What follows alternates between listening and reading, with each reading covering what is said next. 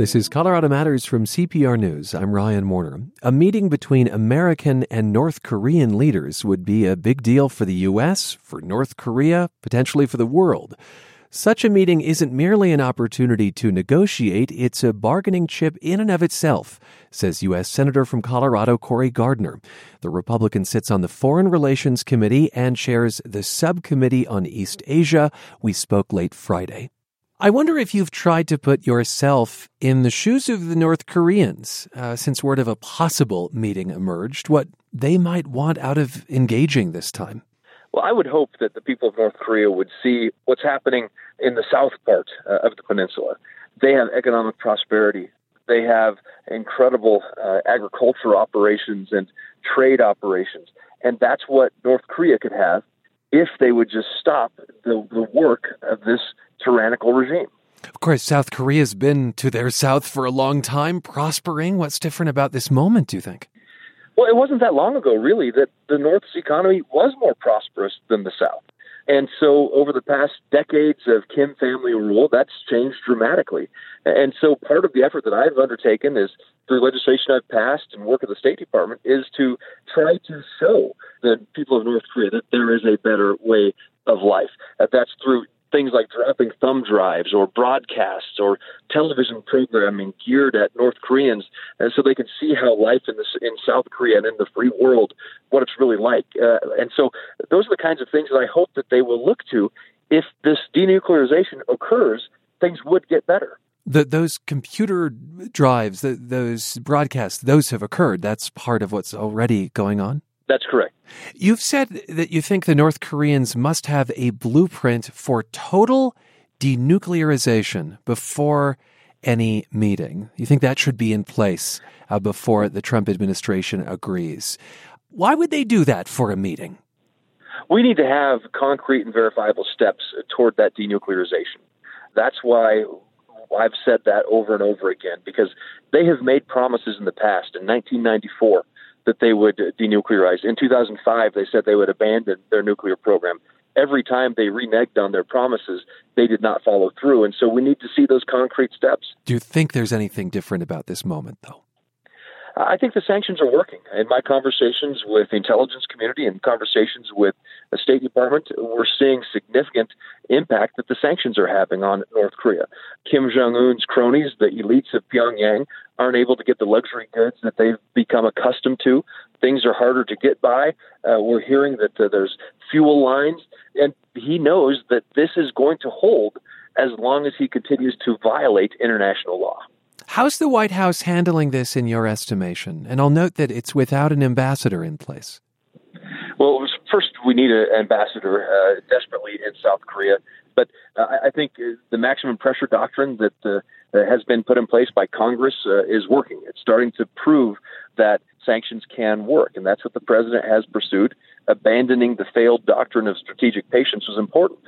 I also, though, believe that this is a very high level a high interest meeting. Uh, there's a lot hanging on this meeting because if, as I have said, there is room left on the diplomatic runway to work with North Korea, a meeting with the president that takes up a lot of that runway space that's remaining. Because if it doesn't go well, what is there aside from presidential uh, negotiations that we have left? So that's why there's so much at stake with this meeting. That is, the meeting itself is a bargaining chip.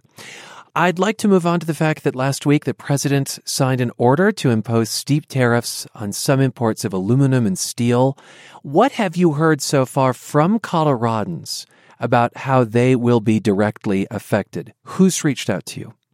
Well, I've heard from a number of uh, people from agricultural interests who are concerned about retaliatory tariffs that could be placed on agricultural products to manufacturers like Trinidad Benham, headquartered in Denver, that makes uh, aluminum foil products. Uh, if you look at Coors and Left Hand uh, Brewing Company and so many other uh, Ball uh, canning operations, very concerned about aluminum. This morning I spoke with Conrad Winkler, the CEO of EVRAZ Steel in Pueblo, Colorado, about his concern with the tariffs and NAFTA as well. Uh, if we were to pull out of that, he's very concerned. What are you telling and, them? What are you telling them? Yeah, I, I, that I first of all, I oppose the tariffs. I think it's a, the wrong economic direction to take. We do need fair trade deals, yes, but I'm afraid uh, a tariff actually penalizes the ones who we're trying to help. Uh, So I, I do think it's a tax on the American people. I'm telling them that we'll continue to engage with the White House. There's possible legislative solutions that we have to turn to. Obviously, engaging with the White House to find out what the tariffs mean. There's exclusions, uh, talking about exempting Canada and Mexico and other countries applying. Uh, I hope the White House over the coming days will narrowly tailor any action they're taking to those countries that are truly causing problems when it comes to the trade issues at stake. Of course, anything that Congress carves out as an exception would have to be signed by the president, so it doesn't sound like that would be an easy path. Well, that's certainly the system that our founders set up. okay.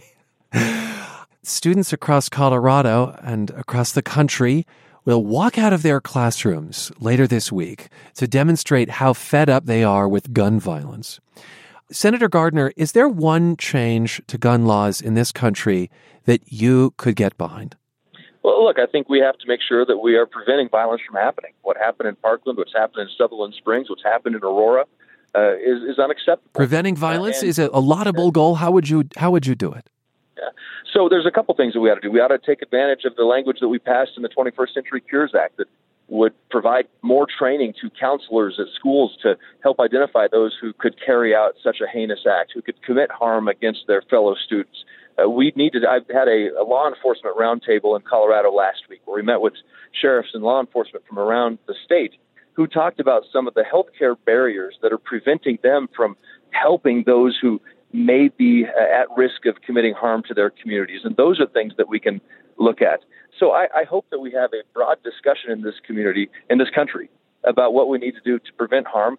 We have constitutional rights at stake. We have to protect those rights of law abiding citizens but we have to make sure that we can prevent uh, this kind of harm from happening. So, nowhere in that answer did you point to the guns themselves, the tool that is used. Is there anything you'd change about gun laws in particular? Well, if there's things that we need to do to make sure that uh, the Air Force, for instance, is uh, or the, the government is failing to forward information to background checks, that's important that we do that. We have to provide due process in these uh, circumstances. So we should look at that. That's what we should do. But we have to be very careful that we're, we're providing due process, making sure that information is there, and then acting on mental health issues that seem to be very common in this. The other thing we have to point out is where was the failure in law enforcement, especially in places like Florida, where the sheriff's office was apparently contacted by somebody over 40 times could that have prevented uh, this act? So there's a lot of information that we need, a lot of angles that we can take, but uh, I, I think it's important that we have these very, very difficult conversations. That is U.S. Senator from Colorado, Republican Cory Gardner, recorded late Friday. According to the Center for Responsive Politics, Gardner has benefited greatly from National Rifle Association spending. They come to that conclusion by adding up direct NRA support, independent spending in his races, and money spent to defeat Gardner's opponents since his first congressional race in 2010 for a grand total of about $3.8 million. Gardner's response? If they spent money uh, outside of the campaign, uh, then that's how they've spent their money. But uh, what is true is the NRA opposed my campaign in 2010, supported a Democrat uh, for Congress. I don't uh, take the, the belief that I do because of the NRA. I take the belief because of the Constitution. Indeed, in 2010, the National Rifle Association supported his opponent, incumbent Betsy Markey, but Gardner got their endorsement in his 2014 Senate race, and the NRA's Political Action Committee today gives Gardner an A rating. Now, one of the most polarizing ideas for dealing with school shootings is to arm teachers. Well, year after year, House Minority Leader Patrick Neville sponsors a bill to allow for that. Neville was a student at Columbine High School when it was attacked in 1999. And we talked to the Republican state lawmaker recently about arming school staff, which the legislature has again rejected. Ken Toltz heard our interview. Toltz co founded Safe Campus Colorado, which is trying to restrict Colorado's concealed carry law on college campuses in particular. Each year, Toltz says he testifies against Neville's bill and notices who's not at the hearing. Where are all the members of the education community? Why are they not there? I've talked specifically about organizations such as the Colorado Association of School Boards, the Colorado Association of School Executives. None of those organizations ever take a position on his bill because he does not consult with them to ask them for their input on something that would affect their members every single day in Colorado. We asked Representative Neville for a response. His spokesman replied, quote, He's had so much support from individual teachers, he didn't feel that consulting with those organizations was necessary. This is Colorado Matters from CPR News.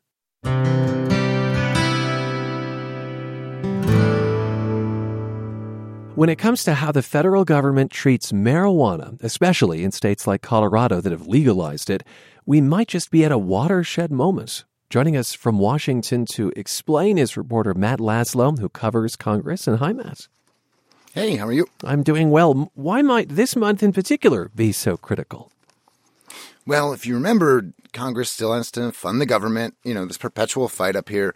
But included in this long term funding bill um, for the government about 18 senators are asking to uh, protect marijuana uh, businesses. And this goes back to what Attorney General Jeff Sessions tried to do. And he's uh, asked to rescind this thing called, or he has rescinded this thing called the Cole Memo. But he's also asked to wind back uh, protections that Congress put in that wouldn't allow the Department of Justice or the DEA to go in and enforce the federal prohibition on marijuana. And so uh, all these senators are working behind the scenes to try to uh, get that protection uh, re-extended uh, to tie Sessions' hands again. And the changes we're seeing on this now, you know, this really became an issue for uh, Senator Cory Gardner, who we just heard, um, and he came out in front on this, opposing Sessions. And then you also saw other senators in states like Virginia, Tim Kaine. They have no marijuana policy in Virginia, and yet Tim Kaine is a part of this effort to protect legal marijuana businesses. So now, because of Sessions' actions, you're actually seeing more support for these policies. In fact, we had some news in Colorado marijuana politics uh, in this vein late last week, correct? Yeah, I talked with uh, Colorado Springs Republican Doug Lamborn, and it's interesting. He's very anti marijuana, uh, but he told us that he actually now wants to see marijuana rescheduled so that we can have more and better research on it and you can't do that right now when it's a con- level a category one controlled substance. So at least let's take the step of allowing marijuana to be available to researchers. Um, now, whether we go beyond that, I'm not sure I could support going beyond that. Now, years ago, a couple years ago, Lamborn and other Republicans would never have wanted to reschedule marijuana. Hmm. So it's really a watershed moment for people like Lamborn to say, hey, let's uh, take it out of category one status, which makes it puts weed on the same level as heroin or LSD. And he says, hey, let's do research because this might have medical benefits. And a lot of people say it does. And it's interesting because Lamborn was actually in support of rescinding that Cole memo that sort of offered some, some comfort to states. Uh, beyond Lamborn, what's the state of marijuana politics on Capitol Hill right now? Well, it's actually really interesting. There's I've been covering this issue for about 10, 11 years, and five, six years ago, no one would want to talk to me. They would just laugh at me like, "Oh, you want to talk about marijuana? You're a pothead." Ah ha ha. Now everyone's talking about it because it's really sweeping the nation, and because Jeff Sessions is uh, anti so anti marijuana, and even this weekend. President Trump called for executing drug dealers. so they're very out of touch with Congress on this. Um, but I talked with Colorado Republican Mike Coffman, and he said that people who are trying to downplay um, Sessions rescinding this Cole memo, which told district attorneys to not prioritize uh, marijuana enforcement. Uh, Coffman says that's actually having a big impact at home because businesses aren't uh, going to want to invest. What it's done is it's put insecurity and uncertainty into the industry. And, and whenever you have any business where there's uncertainty about its future, uh, the, the net result is uh, investment dries up uh, in that business. And again, Coffman is not a pro pot lawmaker, but for him, he's looking at this from the revenue and he's looking to protect his local businesses. Marijuana is legal in Colorado, and that's his voters. You wrote recently in Rolling Stone about this a lot of business interests, particularly when it comes to banking for marijuana businesses, tax relief as well. But Matt, I'll note that there haven't been any votes on marijuana in Congress really this whole session, have there?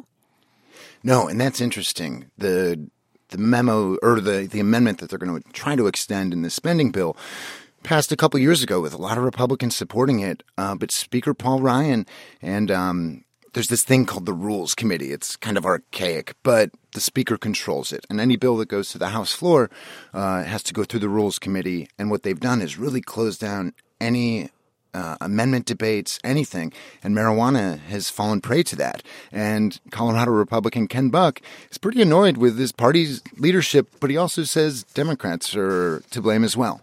Leadership doesn't, but a lot of us do. I'm, I'm frankly on both sides of the issue.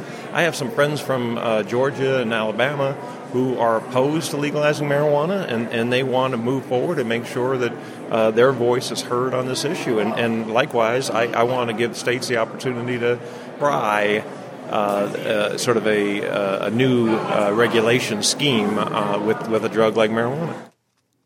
And isn't that interesting? Congressman Buck there is saying, hey, Republican leaders, bring this bill up. He says, My friends in the South, they want to oppose this. Let them vote against it. Hmm. Us in Colorado, we, we might want to uh, support these bills, but let's have an open debate. You know, the medical marijuana regimes are really sweeping the nation. We're going to see it uh, come on in about five to eight states. There might be some more recreational stuff that we see this fall, um, people following in Colorado's footsteps. So it's really interesting that um, Republicans are now pushing their party leaders to want votes on this. And I also caught up with Colorado Democrat Diana DeGette, and she's saying that Speaker Ryan, who remember also ran as vice presidential candidate for, on the GOP ticket a few years ago, she's saying he's now out of touch with even Republican voters.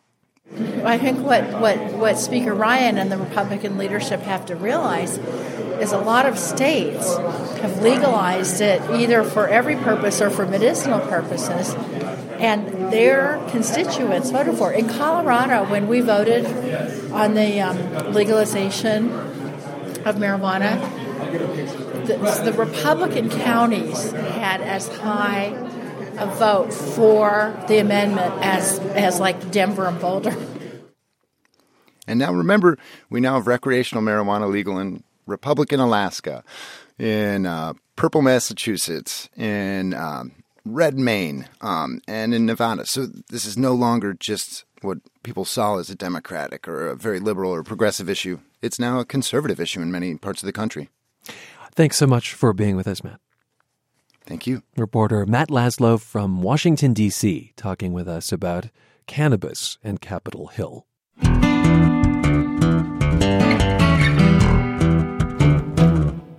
He's one of the wealthiest people in America. Colorado entrepreneur Philip Anschutz started his career in oil and gas, moved into real estate and railroads. Now he's a titan in music and sports.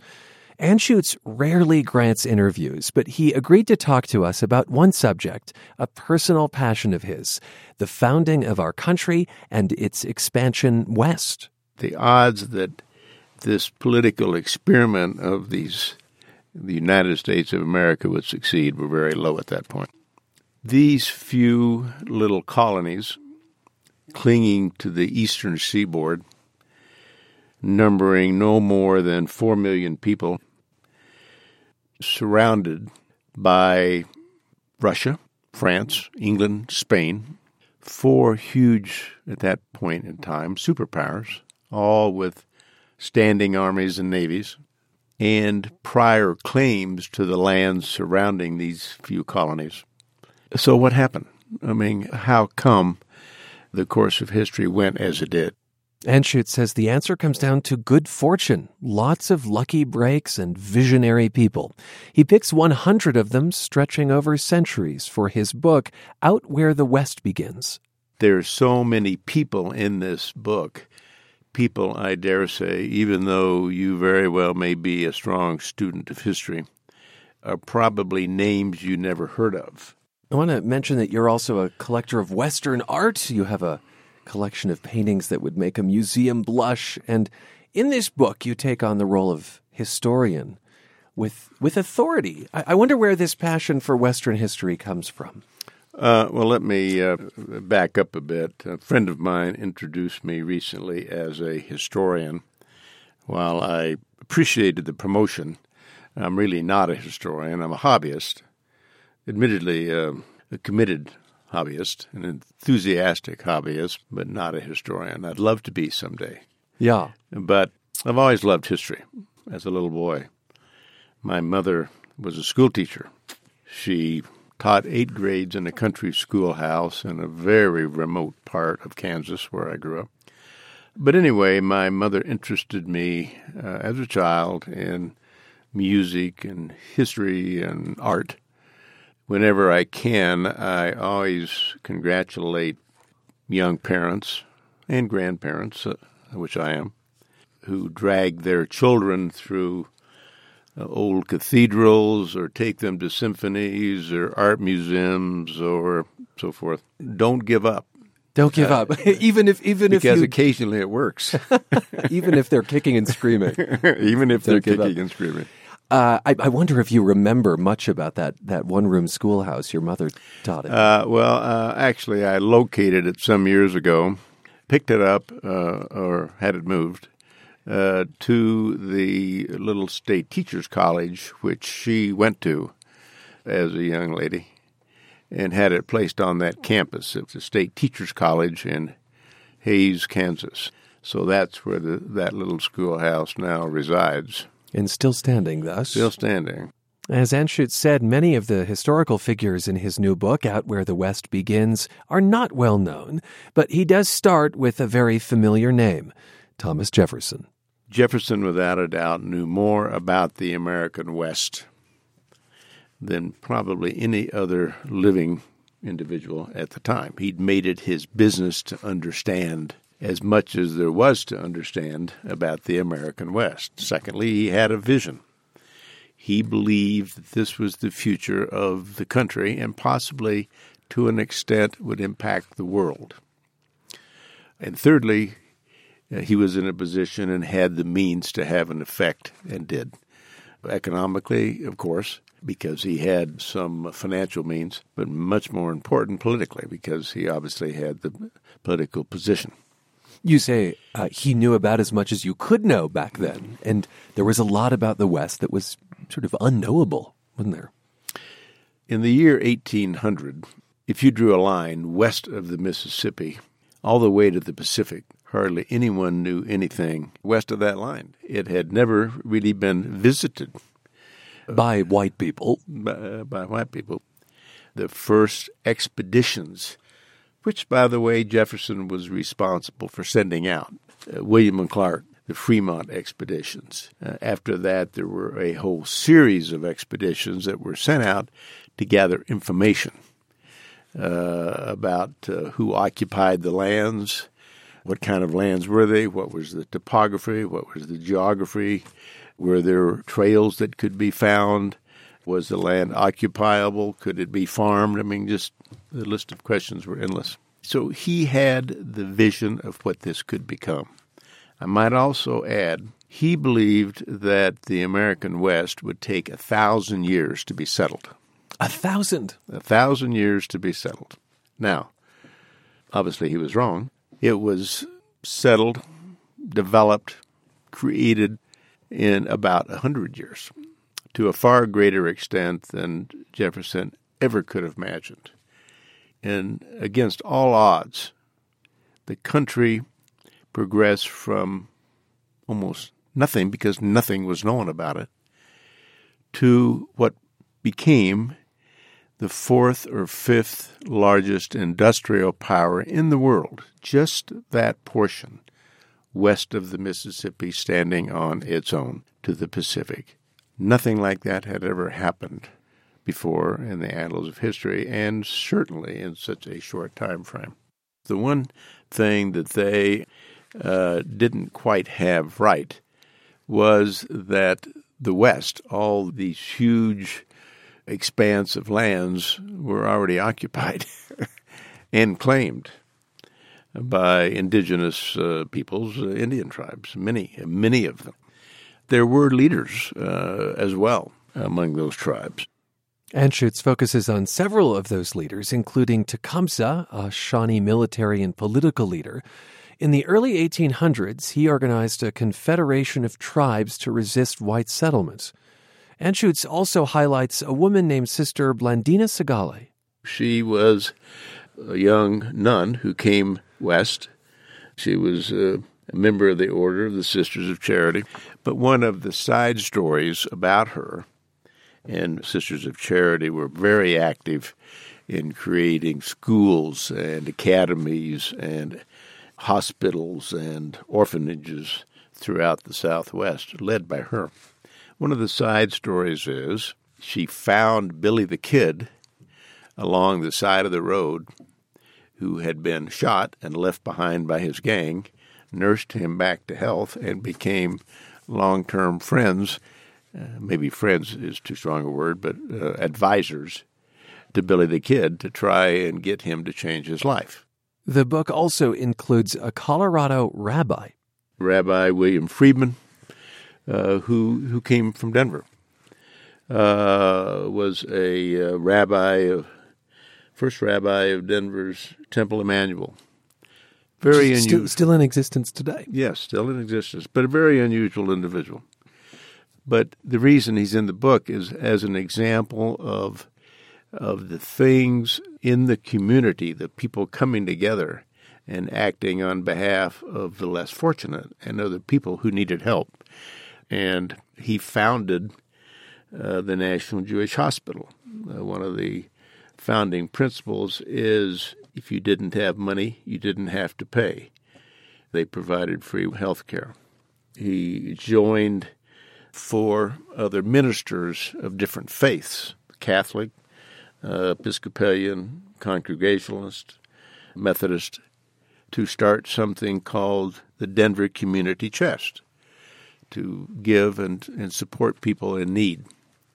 That small little undertaking grew, and now it's called United Way and operates all over the country. Oh, my goodness. Another fellow that I've always found of interest, Owen Wister. Owen Wister uh, helped to create the early images of the American West for people who lived in the East, had no idea what went on in the West or what kind of people populated it. Owen Wister came west looking for a place to write his first book. For some odd reason, he got off the train in a place called Medicine Bow, and there he wrote his first novel called The Virginian. It was the first Western novel ever written. Didn't that become a movie too? Uh, oh yes, yes, yeah, and it elevated the cowboy into this kind of iconic hero. As a little boy, I read that book. Uh, my father owned the Medicine Bow Ranch Company. So I spent a lot of time around Medicine Bow. It must have been pretty, pretty special to be reading about the place where you were. Absolutely. Phil Anschutz, thank you for being with us. Well, thank you so much for uh, inviting me. I've loved writing these books. I might add, I do have a day job in writing books, isn't it? Colorado billionaire and writer Philip Anschutz. He rarely grants interviews, but agreed to talk to us about his latest book, Out Where the West Begins, Volume 2. It's about a 100 people who played a pivotal role in Western expansion. Still to come, when did the lights turn on in the universe? This is Colorado Matters from CPR News.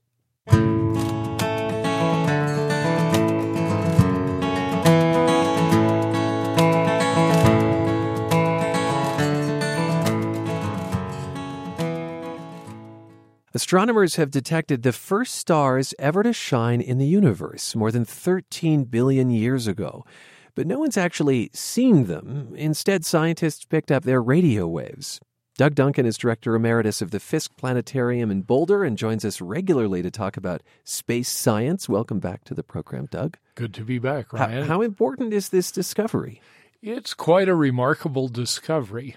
It's the first time that we've been able to see all the stuff in the universe before any star or any galaxy had ever formed. You know, archaeologists like to dig deeper and deeper and deeper to go as far back in time as they can and understand how the world we live in came to be. And astronomers like to go back in time so we understand how the whole universe that we live in came to be. And of course, we have the advantage that the further out into space you look, mm. the further back in time you're looking because it takes the radiation a long time to reach us here on the Earth. Okay, so whereas the archaeologists go deeper down into the soil, the astronomers go deeper out, further out into the universe. Exactly. Yeah. Okay. set the stage for us. So the period after the Big Bang, right? But before stars formed. Right. It's a really interesting series of things that happened in our universe. So try and imagine the whole universe. I, think our listeners know the universe is expanding. Yeah. So the further back in space you go, the smaller and smaller and smaller it was. And right after the Big Bang, the whole universe is like it filled with nuclear explosions everywhere. It's so hot, no matter can even exist. Mm. And it's tiny. Okay. And so uh, but it is, it's expanding. And as the universe expands, it cools. And for probably three, four hundred thousand years, it was still so hot and so dense, you couldn't even see. The whole universe was glowing. But as it continued to expand, it cooled off and eventually space got dark. And it stayed dark and it stayed dark and it stayed dark for millions and millions of years. And we wondered, how long until stars and galaxies would form. Came along. This is often called the cosmic dark ages, this period. Because nothing was making light, nothing was shining. That's right. Okay, so lights turning on means stars, something called cosmic dawn. And how did these first stars form? This is what we now have a better grasp on. Right. So this is very hard to imagine, but imagine our entire universe near the beginning, so small atomic sized small, that it was part of the quantum world. Hmm. And the quantum mechanics tells you that if you look really closely, the whole universe has little fluctuations in it. And so as the universe expanded, the, the quantum fluctuations spread. If the whole universe was uniform, nothing would have happened. It would be just, you know, an unchanging soup. We wouldn't be here. But because some places were denser than others, gravity would pull more and more material there, and in between would be voids, and the voids became the empty space, and the concentrated areas became the stars and the galaxies, the first stars. So, this unevenness, if you will, leads to stars? Yes. Okay, and thus to cosmic dawn. Yes. And so uh, the very first stars, and we're we're actually trying to make computer models of what the first stars would have been like. They're probably a lot larger than the sun, and they burned very brightly, and they changed the whole universe because the lights turned on. They were larger than the sun. Much, maybe formidable a, stars. Yeah, Exactly. Okay. The sun is also a star, of course. But, yes. Uh, well, this discovery was published in the journal Nature, and one of the authors is Raul Monsalve, who is an experimental cosmologist at the University of Colorado Boulder. Isn't that wonderful, by the way, just yes. that term? you get to experiment with the whole universe we live in. Yes, I want to be an experimental cosmologist. Uh, these scientists uh, didn't use a powerful space telescope like Hubble to see these far reaches of our universe. Instead, they worked with something that looks more like a card table in the middle of an Australian desert. Yes. Well, what is this? How does it work? well, I think maybe uh, quite a few of our listeners have seen pictures of radio telescopes. Uh-huh. If you saw that movie, I really liked uh, Contact that Carl Sagan wrote. There are all these radio telescopes kind of coordinatedly looking at out into the universe. This is a little different. Instead of looking at one target, we're looking at the glow of the whole universe a very, very long time ago. So the signal is coming from every direction all over the sky. Huh. It's just a very, very weak signal. So instead of a big radio dish pointing at something, they have a little radio receiver about the size of a card table, but it's very, very sensitive. I mean, it's got to be super sensitive. I mean, how, how did these scientists know they found the radio wave signature of the first stars and not something else? Well, fortunately, we know that before there were stars or galaxies, the whole universe was mostly hydrogen. And hydrogen gas gives off radio waves at a very specific frequency. So each each element or each molecule has its own frequencies. So we know the frequency to tune into pretty much. Mm. The real challenge was all the other radio broadcasts that get in the way because the universe is really really faint and some other things are really strong. Just as a for instance, we hope that Colorado Public Radio on the FM dial is pretty strong, right? We like yes. people to listen in. Unfortunately, we radio astronomers don't too much appreciate that CPR is broadcasting at a pretty near frequency as the universe.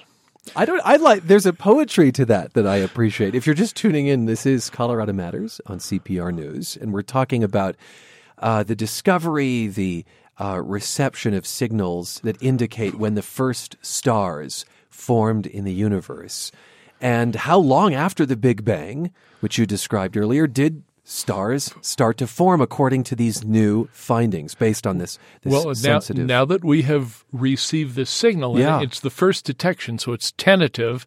So maybe we'll talk in a couple of minutes how it could be confirmed.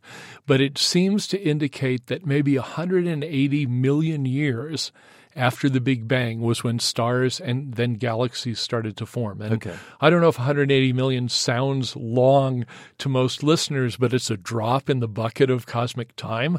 The whole universe is about 14 billion years since it started expanding. And so if the first stars happened 180 or 200 million years after the beginning, that tells us pretty quickly in our universe when the stars and galaxies started to form it didn't take that long. In other words, as astronomers would say.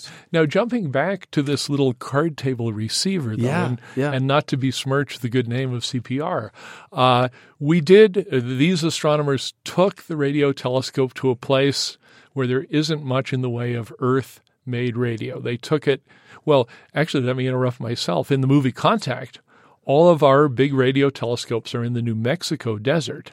This receiver was in the western Australian desert, which is even less inhabited than New Mexico. so you're presumably not getting a lot of interference, and you can more clearly read the signal from the early parts of the universe. That's right. And a really interesting aspect of this, which is a little subtle, but but I think understandable, is the following. Hydrogen always broadcasts on the same frequency, just like I always listen to CPR on 91.5 where I live. But the universe is expanding. And as it does, those wavelengths of, of radio waves coming to us through the universe expand or get stretched. And so the frequency shifts a little bit. Hmm. And the further out into space you look, the more the stretching. So by taking a radio telescope and tuning it to different frequencies, just like you would tune a radio at home, you're actually listening to different parts of the universe, different ages. different epochs back there in time. That's hmm. right. Now, you said that this still needs to be confirmed that they have made this contact from somewhere around 13 billion years ago. That's right. And astronomers at the University of Colorado have been studying this very question for about a decade. Uh, one astronomer, Jack Burns, has come up with a research group, and NASA is funding it to figure out the best ways to pick up the radio from the early universe. And I'll toss a challenge to our listeners, okay? Okay. Try and imagine a place that has even less radio interference than the Australian desert or the American desert, some place where you absolutely can't hear the radio, hear the telescope from Earth. Hint, Uh, hint. could it could it be uh, uh, not on Earth? Absolutely. Okay, and I think this is why uh, also at CU there's a team looking at getting a radio telescope on The far side of the moon. the moon. Yes. Okay. If you think about it, one side of the moon always faces the earth. That means the other side, the far side, and not to be confused with the dark side, but the far side of the moon never sees earth and therefore is completely insulated from all of the interference. So If you could get a telescope there, you'd be in just a nice clear That's setting. right. And I think we'll do that in two steps. The easiest way is to put a satellite in orbit around the moon, and then every time it's behind the moon, it can look at the universe. But ultimately, we'd like a radio telescope on the far side of the moon, and we're experimenting actually with taking a remote control rover. And it would drive across the moon and it would unroll a radio antenna, okay? Kind of like a, a roll of, uh, of kitchen towels or something, but bigger and made of radio antenna, and you just unspool it on the moon, and it lives there and looks at the universe. So that's in the works. It's in in the design and testing phase right now. Well, thanks for sharing these facts about the early universe with us. Always a pleasure, Ryan. Doug Duncan teaches astronomy at the University of Colorado and joins us regularly to discuss space science. This time with news that scientists have detected the first stars ever to form in our universe.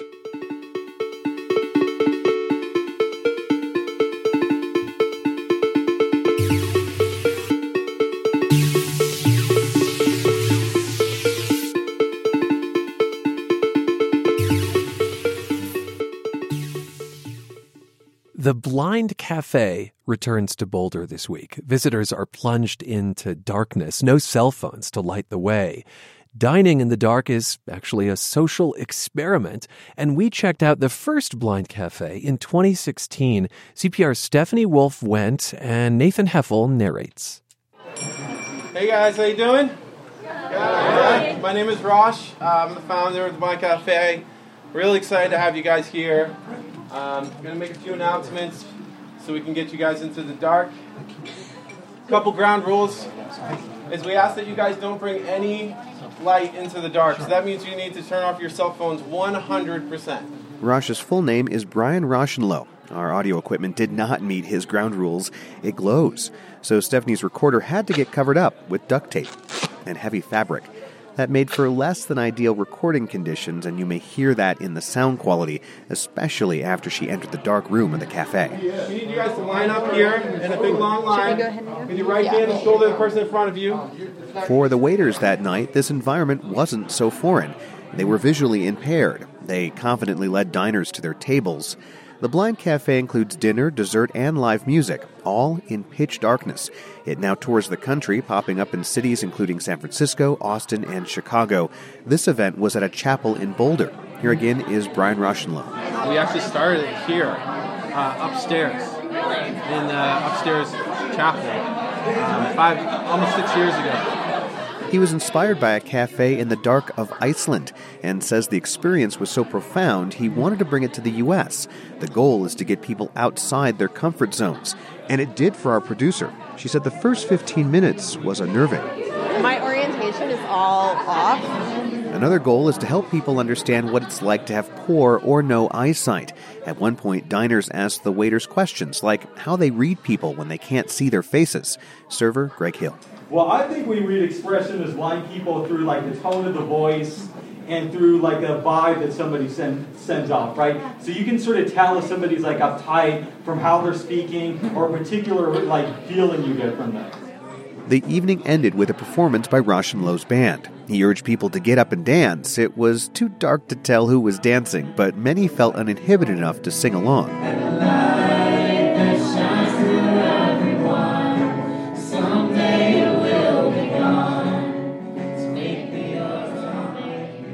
And the man behind the first blind cafe joins me now. Brian Rauschenloh, welcome to Colorado Matters. Hi, good to be here. You first got the idea for your blind cafe after going to a cafe in the dark in Reykjavik, Iceland. Tell me about that experience. Um, I was on tour as a songwriter, play guitar and sing, and I was traveling across Europe, and I was in Reykjavik performing concerts uh, all across Europe. Yeah. And I was walking down the street in Reykjavik, Iceland, and there was this uh, girl. She had this laminated. She had this table in front of her with laminated cards on it and Icelandic words. Okay. And it had Braille printed on the on the laminated cards. And I oh. was like, "What's this?" And she goes, "Oh, it's a cafe in the dark." I said, "What does that mean?" She Yeah. goes, "She goes, oh well, you know, it's all dark in there, and the waiters are blind." So I had to pay for whatever I wanted outside in the light Before you And went she- in. Yeah, Yeah. And, she, and she gave me a little card with the word coffee on it with the braille, and I was supposed to give that to the blind waiter when I got inside. So I she brings she sends me down this long dark hallway by myself and pushes me in and starts closing the door, and I'm like, well, how do I find my seat? And she goes, the waiter will find you. and she gave me this cane. She goes, here, use this. So she closed the door, and I'm in this long dark hallway, and it's really really dark. And I start making my way all the way down the hallway using the cane against the floor, how I've seen blind folks do it before. And I open up another door, and it would turn. It was just completely pitch dark. It was almost like jumping into cold water. That sense of like, you know, like a shock. Um, everybody's chatting away in Icelandic. There's dishes clanking everywhere. Um, I literally couldn't see anything. After I had a moment of kind of panic, I thought, okay, I can do this. So I use the cane and I start scraping across the ground, and I go into the room and I bumped into this table. I could tell that there were people at the table. I asked them if there's any extra chairs, and they said, "We don't know." It's dark. It's pitch black. Yeah. exactly. Yeah. So I ended up hanging out in the dark with these folks that um, for a couple hours, and I had no idea if they were tall, black, white, in a wheelchair, or blind. So it was like this amazing opportunity to meet people socially without my visual conditioning. So I thought this would be an interesting way to kind of help build community, break down social barriers. And there are restaurants in California and New York that, that have offered dining in the dark. How is this different from uh, those cafes and the one you had in Reykjavik? Uh, well, the dining in the dark experiences are just like a re- regular restaurant experience, except for you're in the dark and you have your own private little table, and your waiter's blind, or sometimes they don't have blind waiters. Sometimes they have infrared goggles. Our event is like an epic experience. Ours is the blind cafe experience. So when you arrive, there's like a hundred people waiting to get into the dark. It's almost like being a, a big event. Once we've given you the rules of the game, had your f- cell phones off, we've talked about how to, you know, um, participate in the event. My blind friends then lead the guests into the pitch dark room through this darkness tunnel that we create out of fabric. And everybody actually sits down at large tables. So if you came with a friend, you'd be paired up with six other people, an eight person table, and you literally have to break bread together with your community. You say being in the dark at your events can have a visceral feeling for people. Some people get scared or, Mm-hmm. or very uncomfortable, especially like you did uh, that first five Yeah. or ten minutes when Yep. you were in that Icelandic cafe. Why do you think dining and interacting in the dark can, can be this visceral? Uh, there's something about the darkness that interrupts our habitual ways of kind of checking out and not being present.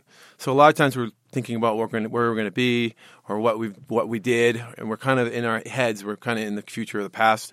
Or if we start to feel uncomfortable, we check our cell phones. But in the dark, you don't have that. Whatever you're doing, whether you're trying to eat with a fork or trying to relate with somebody at the table or participating in a conversation with the blind folks or being part of the music, you have to be very acute and in the moment because you suddenly you don't know how to do everything.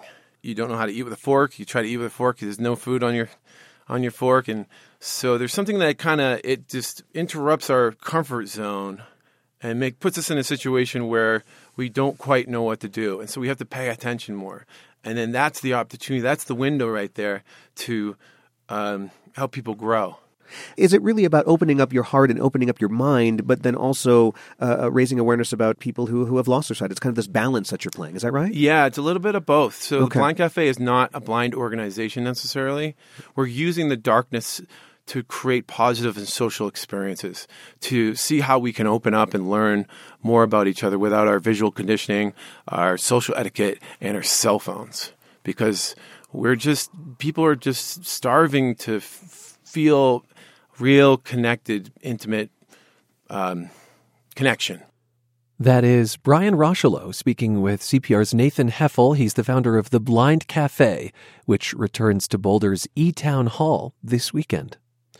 Finally, today, my colleague Vic Vela is working on a story ahead of the Rockies opener later this month, and he wants your help. Yeah, Ryan, I wonder what questions fans have about the team this season. You know, the Rockies were a real surprise last year and ended up making the playoffs for the first time since 2009. But what does the new season bring? Rockies fans, please send us an email to news at cpr.org and we may talk about it.